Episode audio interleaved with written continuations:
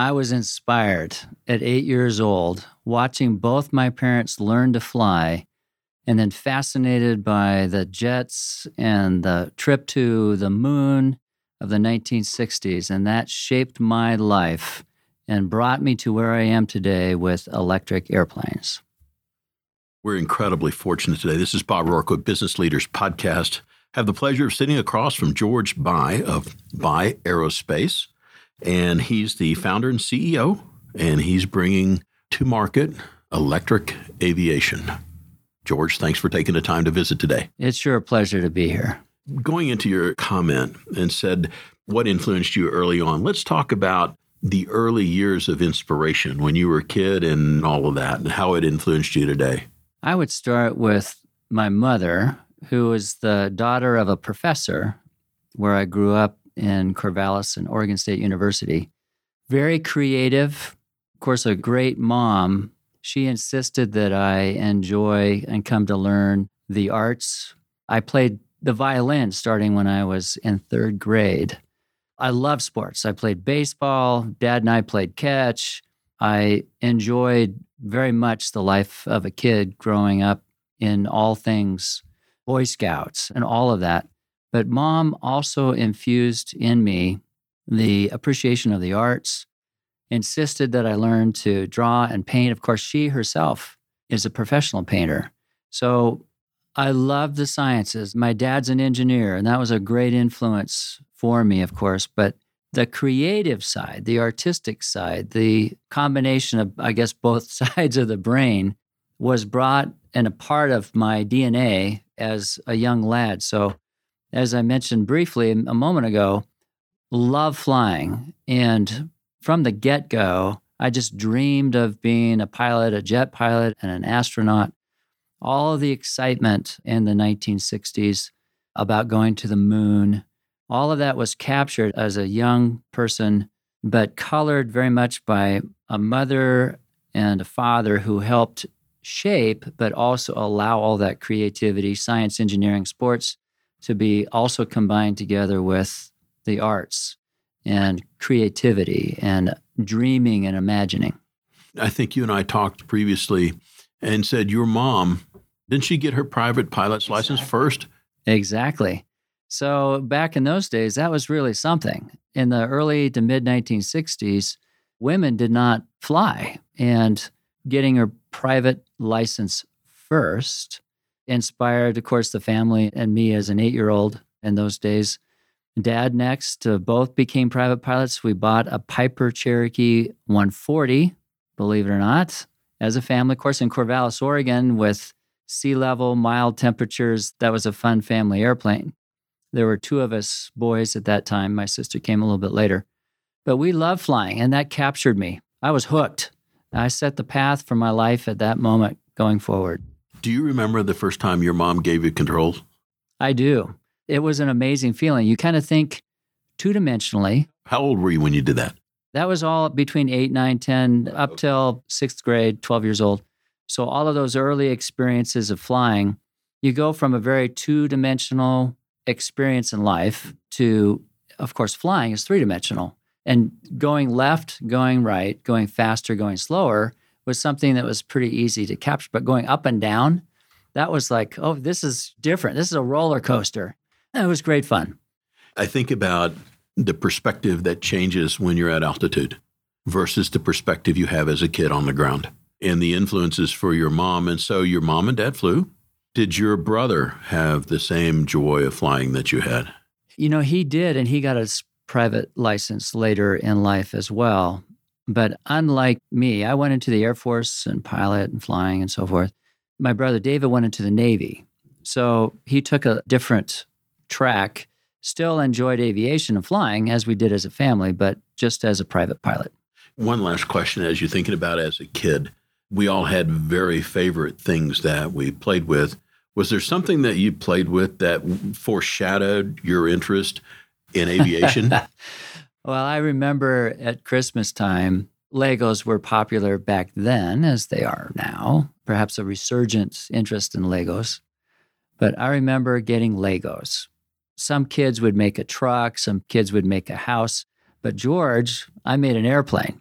And I took the wheels that were meant for a vehicle and I took off the rubber and I made a little kind of a hook thing so that I could take some string from the top of the stairs, run it across and over the living room down to the fireplace mantle, tie it off, and then I could fly, quote, quote, my airplane down the string to land on the fireplace mantle. the first George Bye test facility. exactly. Yeah. Doing my first airplane design and tried it out, of course, got it flying. so, going from the early years, single digit years, were you guys pretty much in the same area of the country as you grew up? We grew up in the Northwest, Oregon and Washington State. And so you went through the, you know, elementary school and high school and all that stuff, played sports. And then at some point you went to university. And did you start ROTC when you first got there or was that something that came to you later? At the time, I wanted to go back to Oregon State, where dad was an alum. Dad, my father got his engineering degree at Oregon State. My grandfather was a professor at Oregon State on loan from UCLA. So I was thinking, that's where I want to be. That's where I want to go, do engineering like my father. But having moved to Washington State just across the river in Vancouver, across from Portland, there's a language requirements issue. And so I ended up looking at the University of Washington after going to community college there in Vancouver for the first year. So I applied for ROTC and an ROTC pilot scholarship. What year was this? This is going back to 1975 and 76. Post Vietnam. Correct. Just after Vietnam War, there was a tremendous drawdown of the military, of course. And while I was fascinated with flying, the military was really not interested in new pilots at that point. So, very, very scarce in terms of pilot slot availability. And of course, getting any kind of a scholarship for that was remote, very remote. When I first made my application, they said, George, this is great, wonderful, love your grades and your sports and Boy Scouts, but we don't have a slot for you. We can make you an alternate. Wouldn't you like to be an engineer? And I said, Thank you so much. I want to be a pilot. I'm going to stay on focus here. I'm here to be a pilot. So back and forth, back and forth. And patience, patience over some time. Six months later, I got another letter in the mail said, George Bye, welcome to the United States Air Force. We have an ROTC pilot scholarship for you. And so, with great anticipation, I began my next step in life. Today we'd call it snail mail. So it came in snail mail, Uh, right? yeah, like, uh, Do you remember when you read that? Oh my goodness, yes. That was a huge day. There's pivot points in our life. There's moments where you can go one direction or another. And that was one of those big moments in my life that shaped the next 15 years. The funny part about that is I got an Army flight scholarship as well. And when I was in it, it seemed to be easy. I don't know whether it was because I went to Tennessee and nobody flew, but nonetheless. So, do you remember the first day that you walked out to meet your flight instructor? So, in the Air Force ROTC, you had a flight screening program between your, you know, you had freshman, sophomore, and then before your junior year, there's a flight screening program, 25 flight training hours. Mm-hmm. Mine was 21. Oh, there you go. So, same kind of a thing. So, the idea was basic airmanship skills. We'd already taken the AFOQT test, which was an aptitude test to even be considered to be a pilot. You had to maintain grades in the sciences and engineering, all of which kind of were gatekeepers to a very high criteria and a very small requirement for the number of pilots at that point in, in uh, our country's history. So the flight screening program was what I would call a high pucker factor. They're not there to help you. They're not there to give you your private license. They are there to screen you from becoming a pilot or somebody that may not have the aptitude that they were hoping for. So, a fair amount of stress, a fair amount of focus. The civilian contractor was a very nice guy, but he had a job to do. So, again, it wasn't put his arm around me and we'll slog on through this. It was here's the deal, here's your syllabus, there's the airplane, let's get this done. So, of course, the initial training, uh, fairly straightforward, dual training. But I remember vividly taxiing down after what I thought was a training flight. And he said, Stop the aircraft right here, of course, next to kind of a parking area. And I was a little bit surprised. He looked over at me and he goes, Your airplane, and got out. So, my first solo, and of course, every pilot remembers their first solo.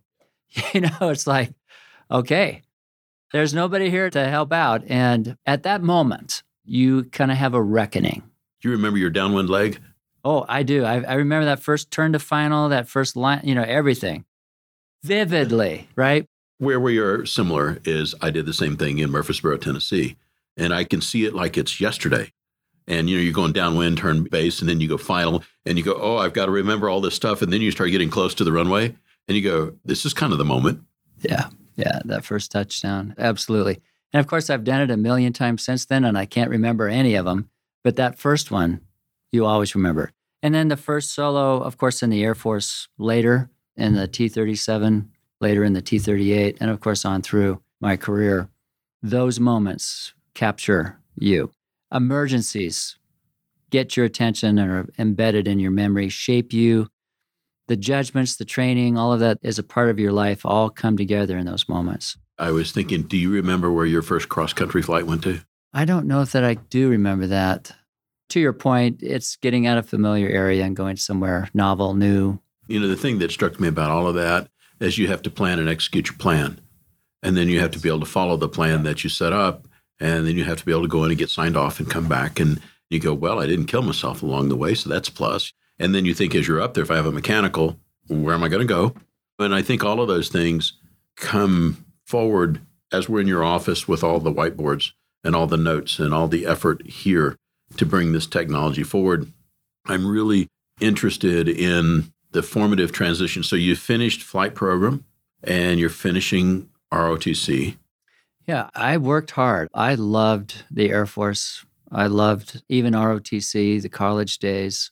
In fact, I rose up through the ROTC ranks. I finished my senior year as a cadet colonel and the wing commander for the organization there at University of Washington was a real honor and responsibility. There are two wing commanders. Uh, the school year is split into two, so it's a it was quite an honor for the two of us. The two of us were distinguished graduates, which launched me into, of course, getting my second lieutenant and then on to pilot training. But as a DG, I, I was able to pick where I would go to pilot training. And in those days, Williams Air Force Base was the premium location in Phoenix, Arizona. And that again kind of accelerated me in that next step of my life, going from engineering school to becoming a commissioned officer. And more importantly, that step into pilot training, undergraduate pilot training for the Air Force as you look back, and so you, you've arrived in Phoenix and you're getting ready to do your training. When you look at the advantages to having a degree in engineering versus not having, how did that affect your behavior at flight school? It helped in terms of understanding the airplane that I was flying, in particular the aerodynamics of the airplane. It kind of set expectations as I maneuvered the plane and went through the flight envelope of the airplane. But really, I think what the Air Force was looking at was a method to screen the aptitude, both physically, dimensionally, the Air Force pilot aptitude requirements, as well as the science and engineering mental aptitude of its pilot candidates. And by using the sciences, that brought together those two features in its pilots going through training in those days, like myself. So you flew a variety of platforms. Yes. What was the first, I guess, jet that you flew? So I started with the T 37, Cessna T 37 twin jet primary Air Force trainer, subsonic.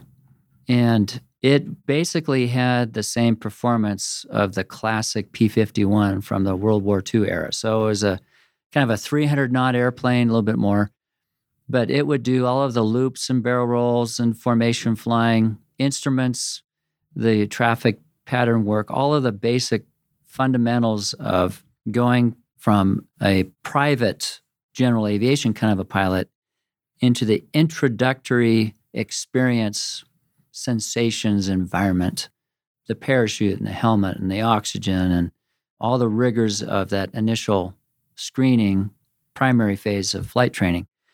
And it was meant to be tough. They deliberately, as few pilots as they were even bringing to undergraduate pilot training, they wanted even fewer to graduate. The attitude was not, we're here to train you. The attitude was, we're here to screen you and reduce this class size because we have very, very few pilot requirements. Again, this is now the late 70s, early 80s kind of time frame. And as many of us remember, those days the military was being trimmed way, way, way back. Jimmy Carter days. So very few resources, very few pilots. The few that were getting through had just a few slots available. So T 37 screening, I did very well. I was fortunate, worked hard, went into T 38s. So going from subsonic to supersonic, and oh my goodness, it was awesome. I loved it. And talk about defining George Bye, I just consumed this experience.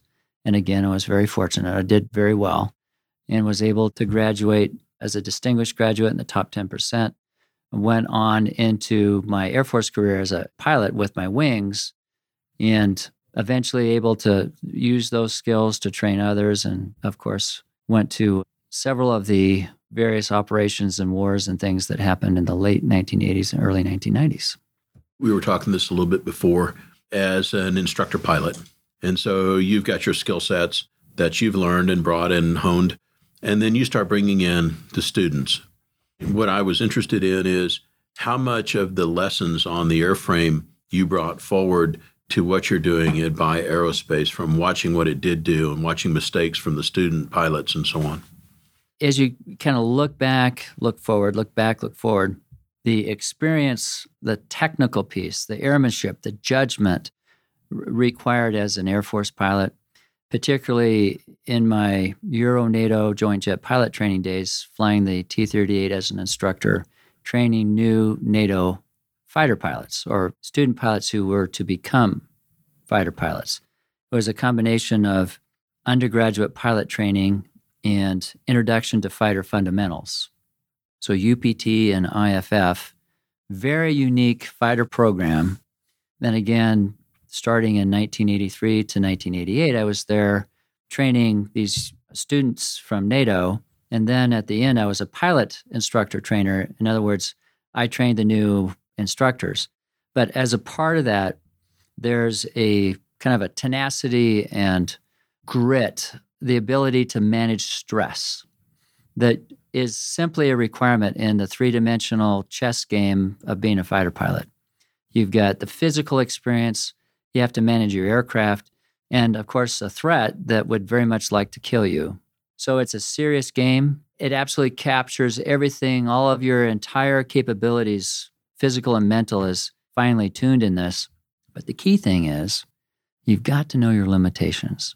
You go right up to the edge, but not beyond. And understanding yourself and the other people that you're working with on your side, as well as your enemy, is the part of what I carry forward as an entrepreneur, as a business person, in a cutting edge development of a new technology and a new company, both again working with our team and the expectations of the team, as well as understanding the potential threat, the competition, if you will, that's out there or will be out there.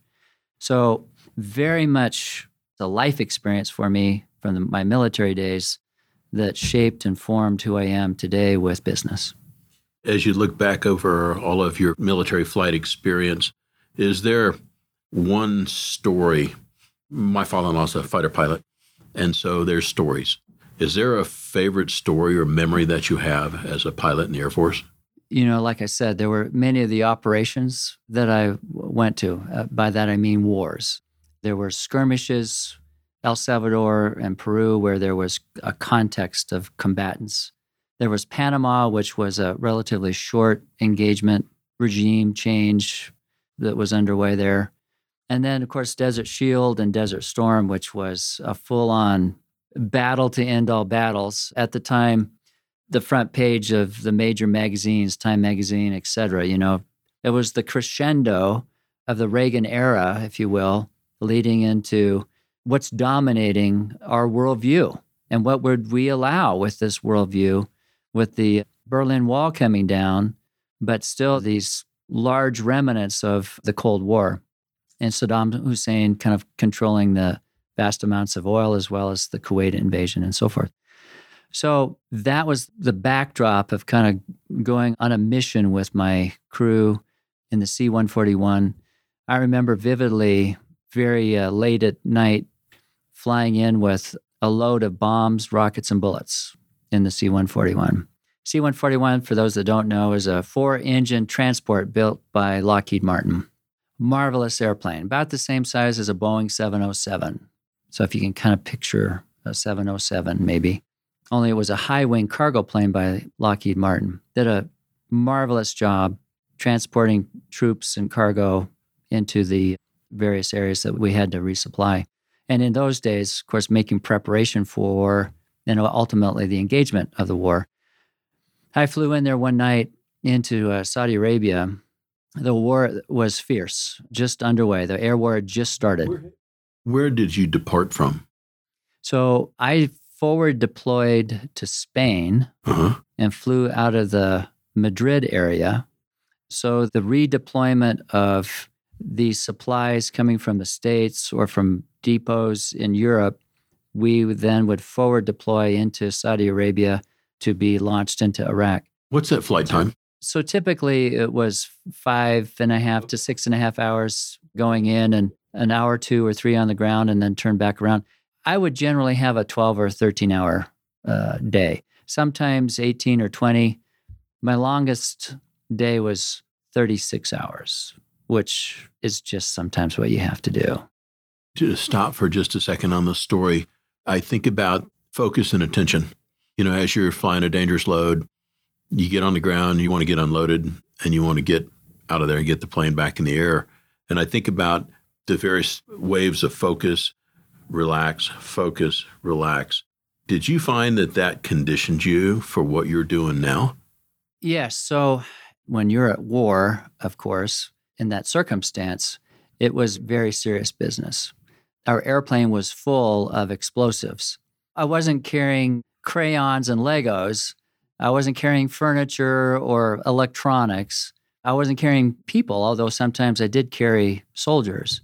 I was carrying bombs for the bombers and fighters to carry on into Iraq. And you definitely have a, again, talk about pucker factor. There's a level of stress, background stress. Nothing can go wrong. I mean, you and your team, and my team, my crew, are paying attention to every detail because our lives depend on it. Of course, the team that we're giving these bombs to, the weapons to, their lives depend on it too. And ultimately, we're looking out and we care about the soldiers that are on the ground. But oh my, yes, talk about intensity. There's no doubt about it. So I'm flying into this space in Saudi Arabia. And literally, as I taxi in, we open up the back doors. The armament teams come right up to the back door and immediately start unloading these 500 pound bombs. And they are going right on to the British, in this particular case, the British fighters one by one, and they're going right literally into battle. It was a rhythm of as soon as they're unloaded, they're going right to the airplanes. I went into command post to get my ex- exchange orders as they were doing this. Dark night, just the glow of the lights on the tarmac, and the base sirens go off. Just wail, screaming sirens, loudspeakers, MOPP 5 condition red. And again, for those that are Iraq veterans, they'll remember MOPP 5 condition red means we expect that you are the target, and we expect that the target load on the way to get you is either nuclear, chemical, or biological. So, what that meant was an immediate response. Put on your poopy suits, you know, helmets, scrub each other. You go to into a team check thing. You check each other out. You put on these rubber poopy suits. You hit the wall in the bunker. And it's delivered by a Scud. Yeah, two Scuds were on the way, and our airbase was the target. And you have about two minutes or so between that notice and the expectation of the weapons of the missiles hitting. You know, it's a time. It's really an interesting time to, to know that you're targeted, to know the weapons are likely very, very bad weapons, and not just explosive, but contain things that are very bad, and say your prayers. You reckon your life right there. What am I doing here? Does this matter? Has my life mattered? And say your prayers. And you go, I sure hope I did my training properly so I know how to get in and out of my suit. really, was I supposed to zip that up or zip that up? Yeah, and I checked my buddy well, and he's checked me out one more time. And of course, the impact was a little bit long. So the all safe siren went off. Unfortunately, some people were not so fortunate. The missiles did impact and cause casualties, but we were told to immediately evacuate. So all of the procedures and protocols were immediately dismissed. And it was literally race to your airplane, get it off the airbase as fast as you physically can. So, no lights, no flight planning, no nothing. Get the airplane off the airbase now. That's not something you do every day. no, no. That's quite a story, I'll tell you. I think about the adrenaline push, right? And so you run like hell, get your plane up in the air. At some point, you're sort of past a danger area, presumably. Then I think about the adrenaline crash, and you're still supposed to land the plane. Well, just as a reminder, normally you refuel and you have a flight plan and you know where you're going and et cetera, right? We had none of those things. Nothing was loaded. It was just literally crisis, get the airplane airborne as fast as possible. So there were F 15s flying across in front of us. A tanker went, went right over across above us. It was just get out of Dodge as fast as you can. One of the things we didn't cover is you transitioned from fighters to a C 141. And I'm familiar with the inside and the back door of a C 141. Yes. So I jumped out of it. So that's my familiarity. Nice plane, noisy when you jump. Yeah, very. Yeah. But how did you transition from fighters to 141s? Yeah. So there was, of course, following my service at Sheppard Air Force Base, there were opportunities for jobs, various fighter jobs or airplane jobs. My family wanted to return to Washington State and to where we grew up and so forth. My kids were growing up, and my wife and I wanted to return to Washington State. So we looked for opportunities there. And C 141s out of McChord had a job opening. So I applied and began my time there with almost immediately these various operations. There's that moment where you separate from service and you go into the quote civilian world. What was that like for you? It was very difficult because I loved the Air Force. I truly, truly did. Everything about it it energized me. And of course, in that period of time and for America, there were things that mattered that we were involved with that we're trying to make better. So all of that training, that judgment, working with my teams and my crew and airplanes and things, it was all fully realized. All the potential was put to action. The transition right there at the end, though, of course, was kind of disappointing with the Somalia, just really tragic in so many ways. Not a high point for sure and transitioning into civilian life, there was an immediate need, and I enjoyed very much working as a civilian contractor for military development of airplanes. It was satisfying, but not in the same way that the military experience had been for the majority of the time from ROTC into T 38s and 141s. But that was equally important too, because as I transitioned into contract work, under as an employee of flight safety, but under a contract for Raytheon to develop the new T6, especially towards the end of the uh, 1990s. I learned a great deal about the real world of business, contracting, government, and military, military acquisitions, and both in a good way as well as a, a deeply frustrating way. I love to tell a story. The T6 is a turboprop trainer that in those days was under development for the Air Force and the Navy. So we had equally disappointing results for both services. They have a different mission and they have a different way of operating their airplanes. So both Air Force and Navy were frustrated, and as part of the team to try to deliver to them a quality product, what I found was very frustrating in the bureaucracy, the acquisition and development process, the engineering process was always compromised. Rather than this ideal scenario in the Air Force where I was training to an optimum result, what I found in government contracts and development was every time there was a compromise that was made. And that was kind of inspiring. That was what transitioned me into entrepreneurship and in my own business. So, somewhere in there, the Javelin showed up. Exactly.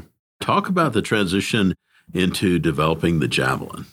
My thought was there has got to be a better way. We can't have 17 people determining paint color. It's not that hard to do. When we look at what the mission is, what a design against that mission and the elements of design that make that up, I imagined there was a better way. And so, in my experience, of course, I was a fighter instructor trainer and taught aerodynamics. I was the aerodynamics course prime. I taught aerodynamics to the students in T 38s and then later to the instructors as well. And that was what we called applied aerodynamics. So that was aerodynamics with a purpose. And I imagine as an entrepreneur and a business person going from flight safety and Raytheon into the development of the Javelin that there was a design with a purpose. The characteristics of the airplane weren't theoretically or technically interesting, they were purposeful in having an outcome. And that was what the Javelin was. The Javelin, in every way, uh, was kind of a modernized T 38. Like the T 6 program, it was to be certified under the Part 23 FAA requirements. So there was an opportunity for civilians to use it as well as the military. Really fun, great people. We were able to invite industry leadership to uh, to join us in the journey, and just an amazing amazing outcome with the javelin. You know, I think about basically a T thirty eight civilian version. Yes. And you think about today, it seems like there'd be a fair amount of desire for that type of platform. As you look back at the javelin process and coming into Bye Aerospace, what do you think the chief benefit to Bye Aerospace that you brought forward from the javelin experience? Yeah, the continuity, as I just mentioned, was a design with a purpose. There were technology advances in the early 2000s through 2007 that we captured composite structures, advanced turbofans, advanced aerodynamics, and the ability to analyze aerodynamics not just in a wind tunnel, but also with digital analysis out of CAD, what we call computational fluid dynamic analysis. So computers starting to come to play, going from analog displays to digital displays and using GPS.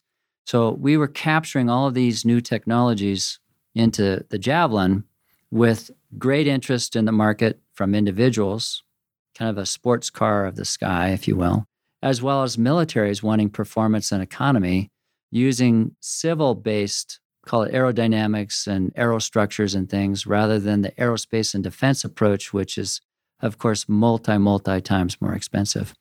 So lots of fun, great experience, very shaping in terms of going forward with Bye Aerospace. All of those same elements are true in capturing the benefits of electric technology, structures, aerodynamics, the digital transition out of the previous analog approach and together with that, the new regulatory background, the FAR Part 23 FAA certification process has also transitioned to a much more modern approach. So, all of those shaping today Bye Aerospace. I think about the moment, right? Everybody has moments. There was a moment where you said, you know what, I think I'm going to pick a different power plant, where you decided that electric technology in an aircraft was something you were going to pursue. Take us to that moment and what you were thinking. So go back to my roots, the Piper Cherokee 140, mid 1960s. That same airplane is still flying today. Today. The Cessna 172 that I got my own private license on in the 1970s, still flying today. And the internal combustion engine and the aviation gasoline that it consumes, still in use today. So in the mid 2005 2006 timeframe, I was able, very fortunate to have a red carpet tour of the very emergent Tesla, you know, their warehouse and their R and D center, and the, they had a couple of roadsters back in those days that were prototypes, and I was fortunate to be able to be a passenger and give. I was given a demo ride, and of course, everybody was skeptical about electric. Mm-hmm. I remember. Yeah. Yes. It was like, are you kidding? Electric cars. So everybody was dismissive, except for imagine the possibility of what the future might look like. Take those technology trends and imagine where they're going. And when the driver stepped on the accelerator of that little roadster, of course, I was forced back in my seat, just like I was in full afterburner in the T 38 back a few years ago. And I'm mm-hmm. going, oh my goodness, this is anything but boxy and slow and sluggish. This is amazing. And so my mindset went from what does the future look like with one set of technologies to add another technology into that mix of emerging technologies. And the key, of course, was the electric propulsion system, not just batteries, but motors, and the powered electronics that go with them. So the tool set added this special feature that, again, with applied aerodynamics or applied technology, we began to imagine the possibility of this great, great general aviation industry that was a part of my life from the very beginning. Now almost obsolete, 50 years old. You know, the current generation of airplanes, 50 years old. And applying these new technologies around the benefits of electric was the launch point then for Bye Aerospace. And specifically, not just the performance of electric, but the operating cost benefit of electric. The cost of electricity as an energy source, multiple, multiple times less than aviation fuel. About $3 per flight hour, $3 per flight hour, compared to about $50 per flight hour for the aviation gasoline. So disruptively affordable, not a continuous line or lineage of evolution, but a breakpoint so significant, we would say disruptive. As you were talking, I'm thinking about the Tesla ride, right? And then you look at the flight platform, and you have to imagine the curve of technology improvement to get a viable product. I mean, because at that time, I'm thinking about how do you take and extrapolate a vision when the technology is not keeping up with your vision? And then, as importantly, is how do you take and talk to your investors to help share that vision? It's tough. Again, back to that tenacity, grit, courage scenario, the Air Force days. You have to have persistence and staying power because I could imagine the future, but that was 10 years ago. And imagine back 10 years ago with me, nobody shared that vision. There weren't people going, oh, yes, electric aviation, of course. Well, the standard joke how long is the extension cord? Exactly. Yes. So I would give a speech and people would be polite, of course, for the most part, but there was always somebody in the audience, George, how long's your extension cord? And of course, everybody would laugh. Well, they're not laughing anymore. Looking back over your career in life, visualization's a big part of an artist. Yes. And I think in the 3D flight world, you have to visualize where you are and where the other plane is, airplanes. All the time, right. And then I think about that ability to extrapolate. How far away do you think the Sun Flyer, which we have right up here, right, is from what you were envisioning 10 years ago? Pretty close or big difference? Yeah. So, what we have here is a Cessna 172 that is very similar to what I learned to fly on back in the 1970s. Mine was smaller. Yeah. Yeah. And this is the E Flyer E Flyer. with the electric motor instead of the conventional motor. And this airplane We used, actually, we put an electric motor on a 172 in the early days just to begin the process of research and development. And we went to a prototype of this airplane next to demonstrate what the propulsion system and performance might be. And of course, going from this prototype, eventually we'll be going to production. But you can see the nose of the airplane very, very different, very sleek, very low drag compared to boxy and heavy. It's kind of interesting here, of course, the propulsion efficiency is much better on the E flyer because the more of the propeller is exposed to provide thrust as compared to the big nose, big square nose on the. And you also had material advances. Yeah, the composite airframe is half the weight of the aluminum airframe on the Cessna. The aerodynamic drag is twice as much aerodynamic drag on the Cessna as compared to the E Flyer. So, aerodynamics, structures, electronics, and inside, of course, is the secret sauce with the electric motor and batteries. A three and a half hour flight time carrying 450 pound payload. The Cessna 172 with full fuel, kind of equivalent, 433 pounds payload. Over 130 knot airspeed compared to about 120 knot airspeed. So, in every way, electric, much like the Roadster, is performance as well as economy compared to the legacy aircraft that we're replacing. I remember the first time I drove an electric car. It's all on or all off. I was herky jerky going down the road because you'd try to take and get consistent on your power delivery or and I think on the aircraft, it's all power right now. What's on the durability difference on the electric power plant versus the old Cessna 172? There's an extraordinary difference between moving parts the manufacturer's name is Lycoming for the internal combustion engine. And again, a wonderful legacy engine going back 50 years, literally 160 horsepower, 946 moving parts. And of course, they need to be maintained. All 946 moving parts need to be maintained and essential to flight. So you want to make sure that it's maintained very precisely. And that becomes, of course, a very expensive undertaking. An electric motor, we use Siemens electric motor, has one moving part. One moving part. 97% efficient in converting energy into torque and thrust. And of course, an internal combustion engine, 23, 25, 26% efficient in turning fuel into torque into thrust. So the bottom line behind an electric motor isn't just efficiency, but it's an incredibly robust design by definition.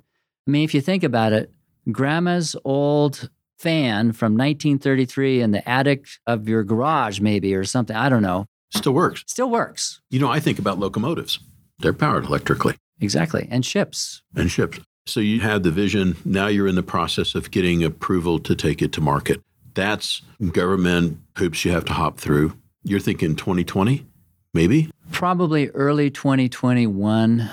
The FAA certification process is very rigorous, which of course is wonderful. We want it to be safe. The bottom line for them and for us is a safe product. And in this case, with the E Flyer, this two seat E Flyer that we're starting with, this mission is training. So, all of new pilots like I was back in the 60s and 70s, or like you were, all of us will experience a high tech, very efficient aircraft with the E Flyer. But the number one criteria for you and for me is that it's safe to fly. Mm-hmm. I think about the trainer market. I can't imagine what the maintenance costs are to run a fleet of aircraft. I mean, you, you remember in the Air Force how many of your planes are up, how many of the planes are not up, and how many have been cannibalized for parts. And when you talk to the various schools about what you're bringing to market, what are their chief concerns? And for the folks that are advocates of your platform, what are they saying? The two things, of course, are operating costs and maintenance costs, just as you just described. Today, they're trying to maintain a fleet of 50 year old airplanes. It's not just the fuel that carries them aloft for a student training sortie it's the time in the garage, it's the time in the shop, to keep that motor going that's 50 years old. Imagine the parking lot full of cars that are 50 years old and you're driving them four, five, six times a day. The happiest person on the planet is going to be, you know, the dozens and dozens of maintenance guys staying busy, perhaps to try to keep all of those cars on the road. Same thing. Fatigue is a major issue. The fleet literally is nearing obsolescence. I think about what was the planned time frame for the airframe to be serviceable until you go like, well, the wing will fly off or catastrophic failure. The fleet of airplanes, as ancient as they are, are required by FAA regulation to have a 100 hour inspection and an annual inspection. And then the complete overhaul of the engine, depending on the engine, but every 1500 hours or so. So, happily, while it's very expensive to maintain the fleet, they're inspected very, very regularly so that while it may be old and call it old shaky or something, I don't know, but they really do attempt to keep a very safe aircraft as old as they are. In, as contrast to the Siemens electric motor, that technology has been around. Yeah, 100 years plus. In contrast, assuming FAA rules are the same for the power plants, I would presume, is there much maintenance you have to do to an electrical motor? There really isn't. There's just the one moving part to inspect the bearings, and it's a very simple five minute inspection. The amount of cost against the 100 hour review and the annual review and the overhaul is extremely minimal. There's just connections, electronics, and the one moving part. So operating costs is extremely low at about $3 per flight hour but so is the maintenance cost. So, in combination, the overall operating of the airplane is about maybe $20 per flight hour, as compared to $110 per flight hour for a Cessna 172. So, 110 versus 20. That's a game changer. That changes everything. Given the current battery technology, what's the recharge time? It's not much different than the amount of time needed to refuel with a fuel tank needing avgas. So refueling is about, oh, 20 minutes or thereabouts. You know, you call the fuel truck to come out and they refuel and close everything up. The same type of an approach with a supercharger on the electric airplane as you taxi in. You turn the airplane over to the maintenance guy. He comes out with a battery truck or a supercharger, and the airplane's plugged in for 10 or 20 minutes between flights. The next instructor and student come out about the same operating rhythm as a normal flight school, and you're on your way again. You know, I think about if I'm the flight school operator, how many planes do I have to have to have 80 or 90% of them flyable? So you have a smaller That's quantity? a great point because right now the number of airplanes being 50 years old means the number in maintenance at any given time is much, much higher than a new fleet. So you got to have a bigger fleet just to keep operational. Right. Geez, this sounds like an armor unit in the military. Yeah, how many tanks are broke every day and go a lot? Yeah, yep, exactly right. As you see this coming to market for the folks that are going like, I want to know more, or I want to get in line, or whatever it is, what's the best way for them to reach out to you guys?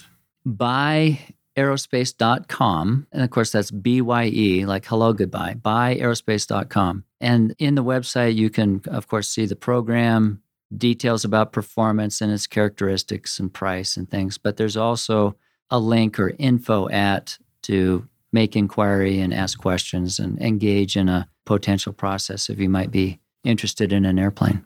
I think about your flight vision since kid to now. And you have, I think, was it 4,000 plus hours military flight time? And now you're looking from this point, I'm sure you're looking out eight, 10, X number of years. What do you see for electric aviation in a decade from now? This transition from conventional to electric is underway. And I believe the recognition is beginning to take hold. I see going from two seat to four seat and then on in from a single engine approach to a twin. It's harder to go faster and it's more expensive, but drag costs you a lot in terms of energy. Drag is expensive in terms of the amount of energy required to overcome drag. So, as the technology matures, the opportunity for larger and faster airplanes becomes realized. Starting with a trainer is an ideal performance and technical entry point. And of course, starting as a trainer is where there's such a critical need aligned with the requirement for new pilots that the airlines are demanding in the months, years, and even decades ahead. So, a great opportunity from a business, from a technology, from an airplane. But as these pilots grow in their experience, a four seat airplane with an IFR capability, of course, a twin engine airplane, heavier, faster, becomes realized as the technology continues to advance. So I see over 10 years the maturing of the market, the integration of more electric into our experience as a culture, as an industry, and specifically as general aviation. If somebody says, why George Bye? Why is George still pushing on the aviation advance? What would you say to him? It matters. What we do, who we are, the legacy that we leave matters. For me, for George Bye, my life and my experience has been in aviation. Back from my formative years until now, that's where I exist. That's where my life is. And my upbringing, my faith all reflect on I want to leave the world a little bit better place. Grandma taught me, my dad taught me, my mom taught me clean up your room, but not just to maintain it. Leave it a little bit better than when you were there. So, my heart, my desire with our industry is to try to leave it a little bit better place. And so I'm inspiring my team. And when I give talks and things, I try to talk about not just the new technical opportunity, but leaving the world a little bit better place with a great airplane, a great technology, and a very clean and green outcome with that electric propulsion system. The thing that I see as an observation is for the aviators and the potential aviators, mostly potential, that can't afford the cost of a flight education given the current price and technology, this could revolutionize the opportunity for the pilot to go in and get certified that's actually cost effective. Thank you for mentioning that because that is so critical. Right now, 80% of student pilots drop out because of cost. And this approach with the electric propulsion system and that much, much lower cost means an opportunity is opened up for a much, much broader audience to experience flight, perhaps as a private pilot, but more importantly, from a professional perspective, perhaps as a career, as an airline pilot. And the opportunity, the gateway is that initial experience, the initial training, becoming a private pilot, and the expense and experience of that with electric, I think will be very, very positive and clearly much, much less expensive. Making a ding in the flight universe, George. I can't tell you how much I appreciate you taking time and sharing your journey. I thank you very much. Thank you so much.